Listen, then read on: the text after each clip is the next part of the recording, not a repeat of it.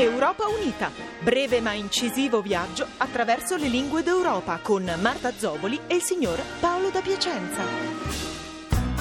Nella complicata e magica lingua norvegese, donna si dice gvin, scritto kvin.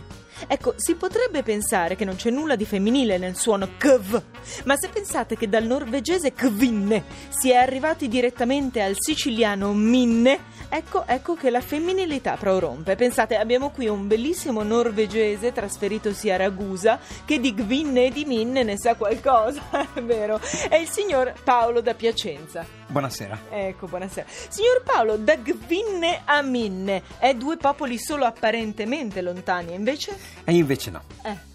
Grazie Paolo, grazie. Ecco.